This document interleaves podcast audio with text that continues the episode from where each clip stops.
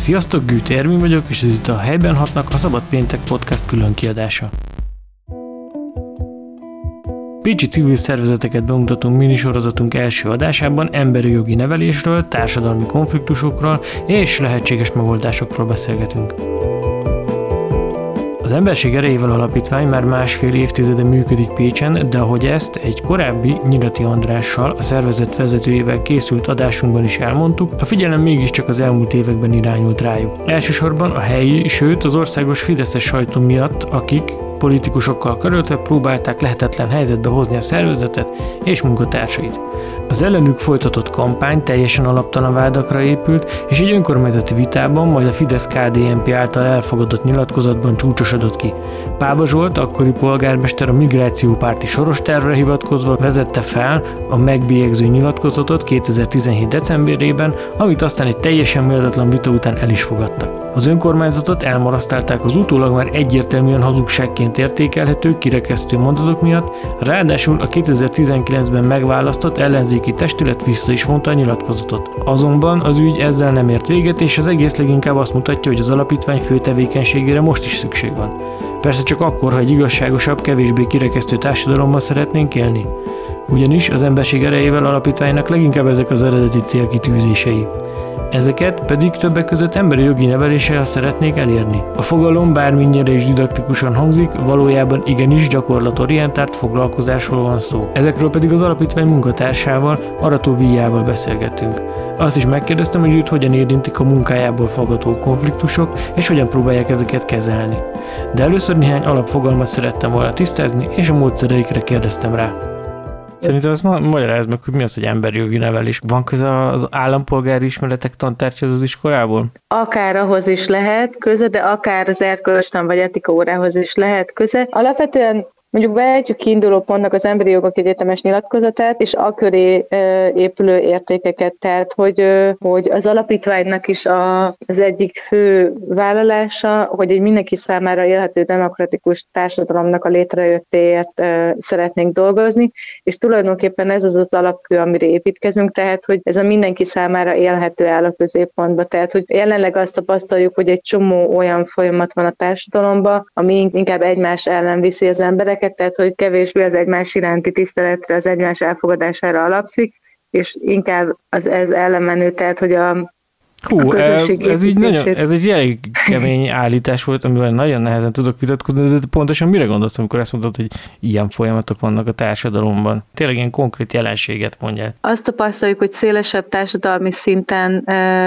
jelen van a kirekesztés, a rasszizmus, a nemek közötti egyenlőségnek a sérülése, vagy akár bármilyen formájú különbözőségnek a nagyon rosszul fogadása, a nagyon rosszul kezelése, akár fiatal közösségekben, de azt érezzük, hogy általánosan társadalmi szinten is az elfogadás egy nagyon, nagyon nehéz téma mostanában, tehát hogy, hogy olyan politikai, társadalmi folyamatok vannak, amik nem igazán kedveznek annak, hogy emberek, akik bármilyen szempontból eltérnek a átlagostól, biztonságba érezhessék magukat. Uh-huh. És hogyan, hogyan próbáltok ezen javítani? Tehát milyen eszközeitek vannak? Hát különböző eszközökkel dolgozunk, az alapítványnál ilyen nagyon kulcsfontosságú szerepe van a játékosításnak, a gamifikációnak, mert azt tapasztaljuk, hogy fiatalok körében, de tulajdonképpen felnőttek körében is a játék az egy nagyon jó útja annak, hogy ezeket a nehezebb, komolyabb témákat egy feldolgozható, könnyebben befogadó formába vigyük közel az emberekhez. Ezért alapvetően játékokkal dolgozunk, illetve játékos foglalkozásokkal dolgozunk iskolákban is, illetve olyan továbbképzéseken, képzéseken is,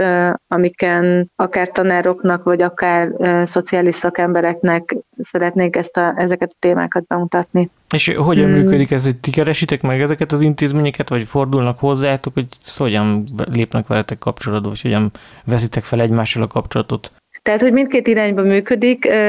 Van nekünk egy kínálatunk, tehát, hogy vannak online-offline társasjátékaink, óravázlataink. Ezeket mi egyrészt elérhetőek a honlapon, honlapunkon, és rendelkezésre áll bármilyen iskolának a lehetőség, hogy, hogy megkeressen minket, és, és elhívja minket egy-egy foglalkozást megtartani. Erre szokott is példa lenni, hogy iskolák megkeresnek minket, hogy szeretnének egy bullyinggal kapcsolatos, van egy bullyinggal kapcsolatos problémájuk, konfliktus egy osztályban, és szeretnének tőlünk erre segítséget kérni. És ez több formában tud működni, tehát hogy nekünk vannak ö, különböző témákban, akár iskolai zaklatás, akár elfogadás, akár párkapcsolat, hasonló témákban kidolgozott óravázlataink. Ezek is olyanok, amit szívesen megtartunk, viszont az utóbbi időben egyre inkább próbálunk arra is fókuszálni, hogy konkrét helyzetekre reagáljunk. Most például a Waldorf iskolával van egy ilyen együttműködésünk, ahol megkerestek minket egy konkrét esettel, ami történt, és akkor két kolléga kidolgozott egy folyamatot, ami az adott konfliktusra reagál egy kicsit tágabb kontextusban. Pont ez az iskolai zaklatás, párkapcsolat, tudatos internet használat téma. És akkor ott az adott korosztályra,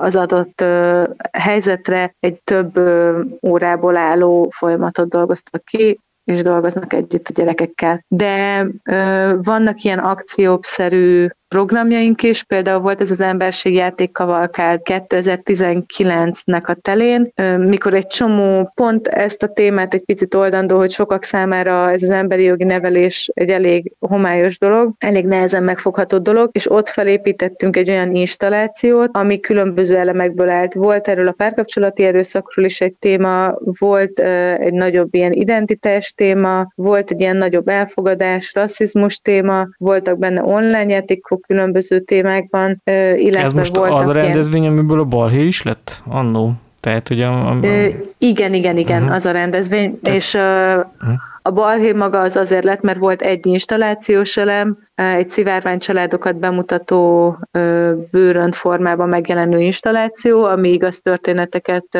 mutatott be, és ez egy kicsit ki lett terjesztve az egész rendezvényre, és ez egy ilyen nagyon ártalmas dolognak lett bemutatva. Amit mi alapvetően nehezen tudunk értelmezni, hogy milyen formában lenne ártalmas létező valós dolgoknak, történeteknek, jelenségeknek a megismerése diákokra, de, de hogy ez egy elég felkapott téma lett ott, és elég sok támadás ért minket emiatt. Uh-huh. Uh, és azóta? Sokszor ütközünk falakba, de hogy igazából eléggé indirekt módon és igazából az a nehéz ebben, hogy közintézményektől nagyon sokszor azt a visszajelzést kapjuk, hogy, hogy persze rendben van, tök szívesen fogadnának minket, de mégis hirtelen mindig adódik valami olyan külső körülmény, ami miatt mégse kerülhet sor az együttműködésre, és ez egy nagyon nehezen kezelhető helyzet számunkra. Tehát, hogy ezek mert... nem egyedi esetek, hanem így el, többször volt erre példa. Igen, konkrétan. többször, igen, sajnos többször volt erre Aha. példa, és ugye nem, ez olyasmi, ami nem, nem nagyon tudunk talál, fogást találni, mert mert igazából sen, tehát, hogy nem fogalmazzák meg azt, hogy nem merik, vagy nem mondják ki azt, hogy tulajdonképpen tartanak a tőlünk való együttműködésből a következmények miatt, mert hogy igazából nem is tudhatják, hogy mik a következmények, ezért nyilván ez egy vállalhatatlan álláspont lenne, csak, csak valami külső körülményre hivatkozva nem szívesen működnek velünk együtt. Visszatérve a konkrét esetre. Eleve mondjuk te hogy éltél meg egy ilyen helyzetet, mert ott azért volt konfliktus is, én úgy emlékszem így. Igen, igen, hát személyesen is többen odajöttek és hangot emeltek ezzel ellen, illetve különböző újságokban is szót emeltek a tevékenységünk ellen. Igazából ez mindig egy ilyen nagyon ellentmondásos, vagy egy ilyen nehéz folyamat belülről, mert egyrészt nekünk tényleg nagyon mély meggyőződésünk, hogy az, amit csinálunk, az nem, hogy nem ártalmas, hanem igazán fontos és hasznos, és ebbe elég megkérdőjelezhetetlenül hiszünk, tehát, hogy nem zökkentenek ki minket ezek az esetek semmilyen szinten, inkább az nehéz, hogy hogy tudnánk ezt mégis. Tehát, hogy tulajdonképpen az nem célunk, hogy ezeket a, az eseteket elkerülünk, inkább az a nehéz benne, hogy hogy tudjuk kifelé egyértelművé tenni ezt, ami számunkra egyértelmű, hogy ezek fontos dolgok és jó dolgok, és nincsen ártalmas hatása. Tehát, hogy mi például, akik ott voltunk és csináltuk ezt a, ezt a programot, nekünk sokkal fontosabb és sokkal erősebb élmény volt az, hogy az ott lévő diákoknak igazi aha élményük volt, láttuk, hogy bevonódnak, láttuk, hogy játszanak, hogy, hogy ismerkednek ezekkel a témákkal, hogy kérdéseket tesznek föl, hogy, hogy új perspektívából látnak olyan dolgokat, amik eddig körülöttük voltak, és ott abban a pillanatban ez sokkal fontosabb, mint maga a megkérdőjelező támadás. Tehát akkor nem nyomja Azt rá így a bélyegét, tehát hogy így nem, vagy rányomja hogy nyilván a bélyegét egy ilyen nem tudom, egy ilyen konfliktus helyzet, de hogy nem, nem ez marad meg? Hát rányomni, rányomja, lehet, hogy megmaradni is megmarad, de hogy olyan eset még nem volt, hogy azt gondoltuk, hogy, hogy valamit, amit támadtak, emiatt ne kellene csinálnunk, vagy ne kellene tovább csinálnunk. Tehát, hogy ezt a programot ugyanúgy tavaly decemberben is meg szerettük volna csinálni, egyszerűen a koronavírus miatt nem tudtuk megtartani. Igazából, ami, ami mindig inkább nehézkesebbe, vagy ilyen kihívásteli, hogy, hogy, a, hogy az alapítványon belül ezt hogy dolgozzuk föl, mert például Mm, azok nekünk, akik, tehát hogy az alapítványon belül páran vettünk részt ennek a megvalósításában, nekünk sokkal könnyebb volt ezt feldolgozni, mert hogy mi a jó részét is megkaptuk, hogy láttuk a diákokat, láttuk, hogy mekkora élmény volt, láttuk, hogy működik. Azoknak, akik alapítványi szinten csak a támadást látták, csak a támadást élték, meg sokkal nehezebb volt ezzel mit kezdeni. Nem azért, mert bizonytalanak abban az értékben, azokban az értékekben, amit képviselünk, egyszerűen csak nem volt az a feltöltő élmény a másik oldalon. Hát jó, de minden esetre ezek a konfliktusok nem csak azt, tehát hogy nem csak, tehát hogy ilyen tényleg megerősítést adnak, hogy igazából kell az a munka, amit csináltok, nem? Igen, igen, hát mert pont ez, a, amiről próbáltam korábban beszélni, ezek azok a feszültségek, amik vannak, tehát hogy, hogy olyan számunkra megkérdőjelezhetetlen alapvető értékek kerülnek rendszeresen megkérdőjelezésre, és próbálnak rendszeresen elnyomásra kerülni, vagy próbálják többen ezeket semmisé tenni, vagy háttérbe szorítani, és ez folyamatosan emlékeztet minket arra, hogy igenis van értelme ezért küzdeni. Persze még jobb lenne, ha ez nem egy küzdelem lenne, hanem egy közös munka tudna lenni, de hogyha egy küzdelemnek kell lennie, azt gondoljuk, hogy, hogy ez csak megerősíti, ahogy mondtad is, ezeknek a létjogosultságát. De ezekben mindig, mindig benne van az, hogy az ismeretlentől való félelem, vagy nem tudom, mert nem tudják pontosan az emberek, hogy miről van szó. Tényleg így ilyen nagyon konkrétan le tudnál írni egy programot, hogy ez így hogy néz ki egy iskolai programot például, amikor egy osztályjal leültök beszélgetni, az, az, az milyennek a menetrendje? Van egy láthatatlan rasszizmusról szóló online szabaduló szobánk, amihez do- kapcsolódik egy feldolgozó foglalkozás. Napról napra az a címe, belépnek egy szabaduló szobába a diákok egy ilyen órán, a, ezt úgy kell elképzelni, hogy egy, ehhez a foglalkozáshoz szükség van arra, hogy valamilyen digitális eszköz legyen minden diáknál, vagy e, diákoknak három-négy fős csoportjánál, belépnek egy általunk elkészített, vagy a honlapunkra fellépnek, ott megtalálják ezt a felületet, ahol elkezdhetik a játékot, végigkattingatják ezt a játékot, ami alapvetően egy ilyen storytellingen alapuló bevonós történet. E, egy fiú vagy egy lány karakterével tudnak végigvenni, és a, ezzel a fiúval vagy lányal az történik, hogy beleszeret egy roma származású ellenkező nemű valakibe. És ahogy ők elkezdenek összejönni, vagy megismerkedni egymással, a főszereplőnek a, a környezetéből nagyon furcsa jelzések jönnek. Tehát, hogy ellenérzéseket tapasztal a szülei irányából, a barátai irányából, a tanárok. Tehát, hogy azt érzékel, érzékeli, hogy, hogy az ő szerelmével vagy választottjával kapcsolatban fenntartásai, illetve nagyon elő, erős előítéletei vannak Aha. az ő környezetének. És az a játék mögötti gondolat, hogy egy távolítva ugyan, mert egy karakterválasztással kezdődik, de belehelyezkedjenek picit ebbe a, abba, ebbe a szerepbe a diákok, és úgy menjenek végig ezen a történeten, hogy alapvetően nem ők a kirekesztettek, csak ilyen indirekt módon látják, hogy valaki, akit ők a szerepből elfogadnak, szeretnek, tetszik nekik, egy csomó ilyen atrocitással szembesül. És a játék végén pedig következik egy feldolgozó foglalkozás, ahol először elkezdünk beszélni arról, hogy milyen élmény volt nekik, mit tapasztaltak, mit gondolnak, hogy mi ez a téma, ami ö, terítéken van. Mivel igyekeztünk, tehát hogy egyértelmű, hogy a rasszizmusról van szó, viszont nagyon fontosnak tartjuk, hogy, hogy minden játéknál, amit fejlesztünk, minél kevésbé legyen didaktikus, minél kevésbé legyen szájbarágos, mert különösen a tini korosztálynál azt érezzük, hogy minél jobban erőltetünk valamit, annál nagyobb az ellenállás, és azért próbáljuk mindig egy ilyen természetesebb,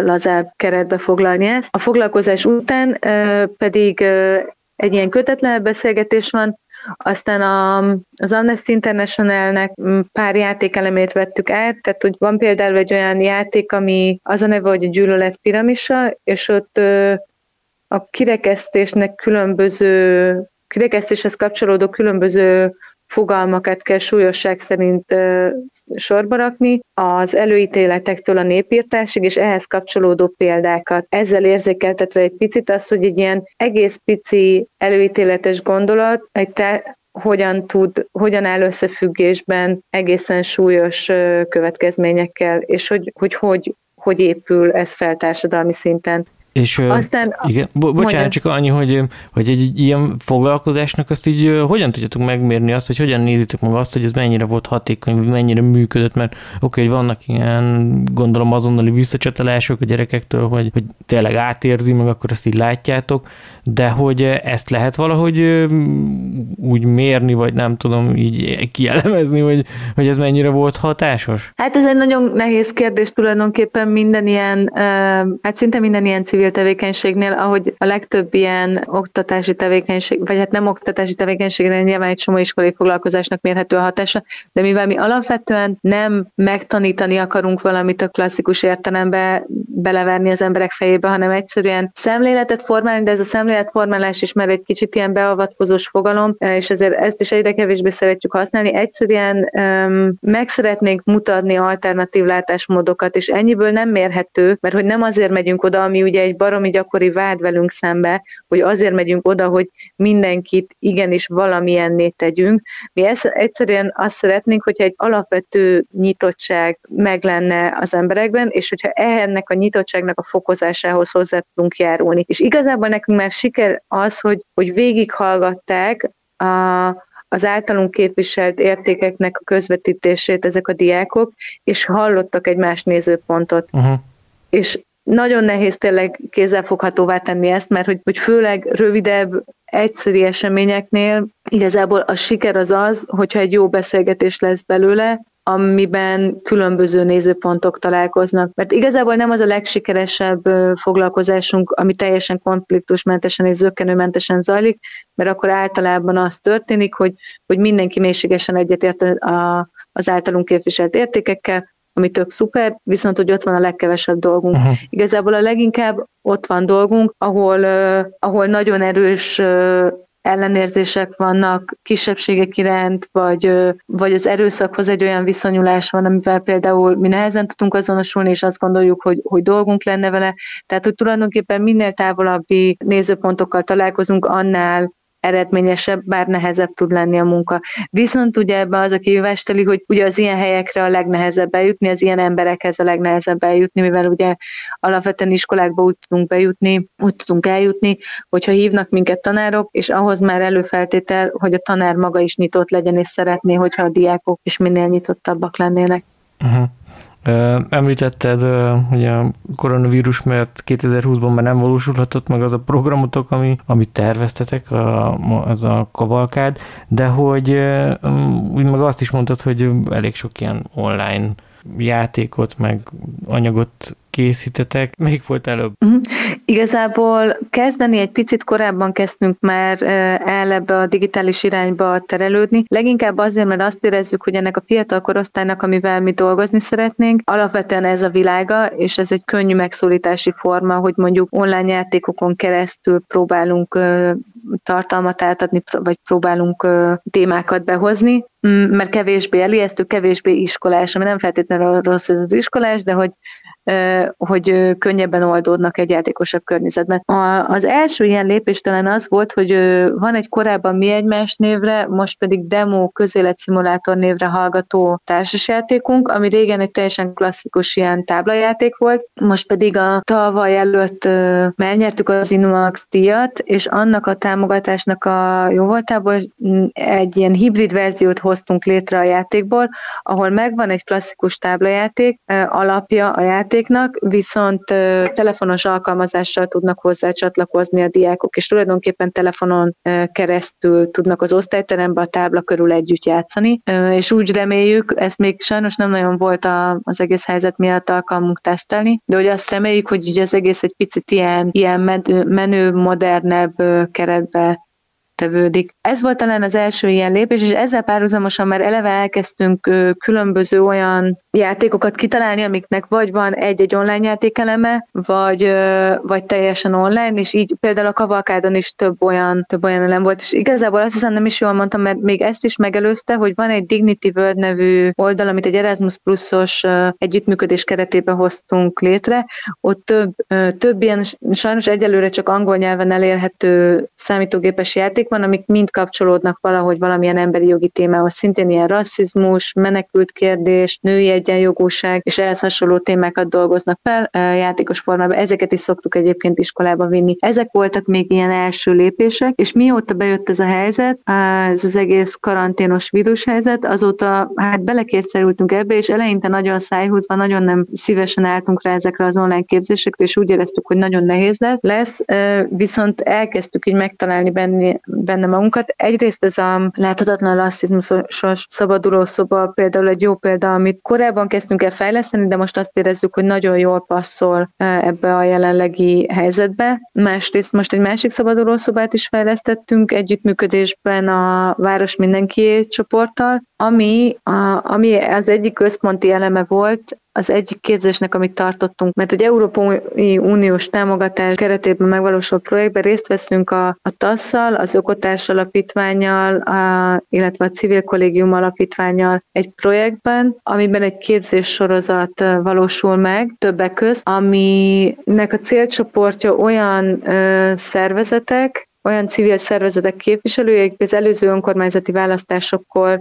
valamilyen formában részvételre toborozták a lakosságot, és ehhez a mi hozzáadott elemünk, ez két képzés, egy gamifikáció, mm, mint a mozgósítás eszköze, illetve egy szabaduló szobák a helyi ügyek szolgálatában című képzés, és mindkettő az online játékok fejlesztéséről szól. Ezeket úgy kell elképzelni, hogy alapvetően nem egy ilyen programozói szintű tudás kell hozzá, nekünk sincs egy programozó szintű tudásunk, viszont nagyon sok olyan platform van az interneten, amik ingyenesen hozzáférhetőek, és nagyon ö, könnyen szerkeszthetőek, és igazából amit mi megmutatunk ezeken a képzéseken, civil szervezeteknek, illetve szeretnénk majd a későbbiekben pedagógusoknak is, hogy hogy tudnak általuk választott ilyen szemléletformáló tartalmakat ilyen játékok keretében kommunikálni, vagy hogy tudják játékformába önteni, és, és ezek segítségével dolgozni fiatalokkal. Oké, okay. köszönöm a beszélgetést. Köszönöm szépen. Ez volt a Helyben hatnak minisorozat első része. A következő adás jövő pénteken érkezik. Tartsatok velünk, amikor az utcó alapítvány Pécsi önkénteseivel beszélgetek arról, hogy hogyan próbálják egymáshoz közelebb hozni a roma és nem roma diákokat. Ugye a cigány és a roma szók közti különbséget próbáljuk ezzel a játékkal kicsit így firtatni, és az a lényeg a játéknak, hogy halad szájról szájra az a szó, vagy hogy egymás fülébe sugják, egyre hangosabb, és nagyjából a körnek a felénél mm, halljuk olyan hangerővel ezt a szót, mint ahogy beszélünk, és akkor végén, ahogy a visszaér a kör, akkor már kb. ordítani kell.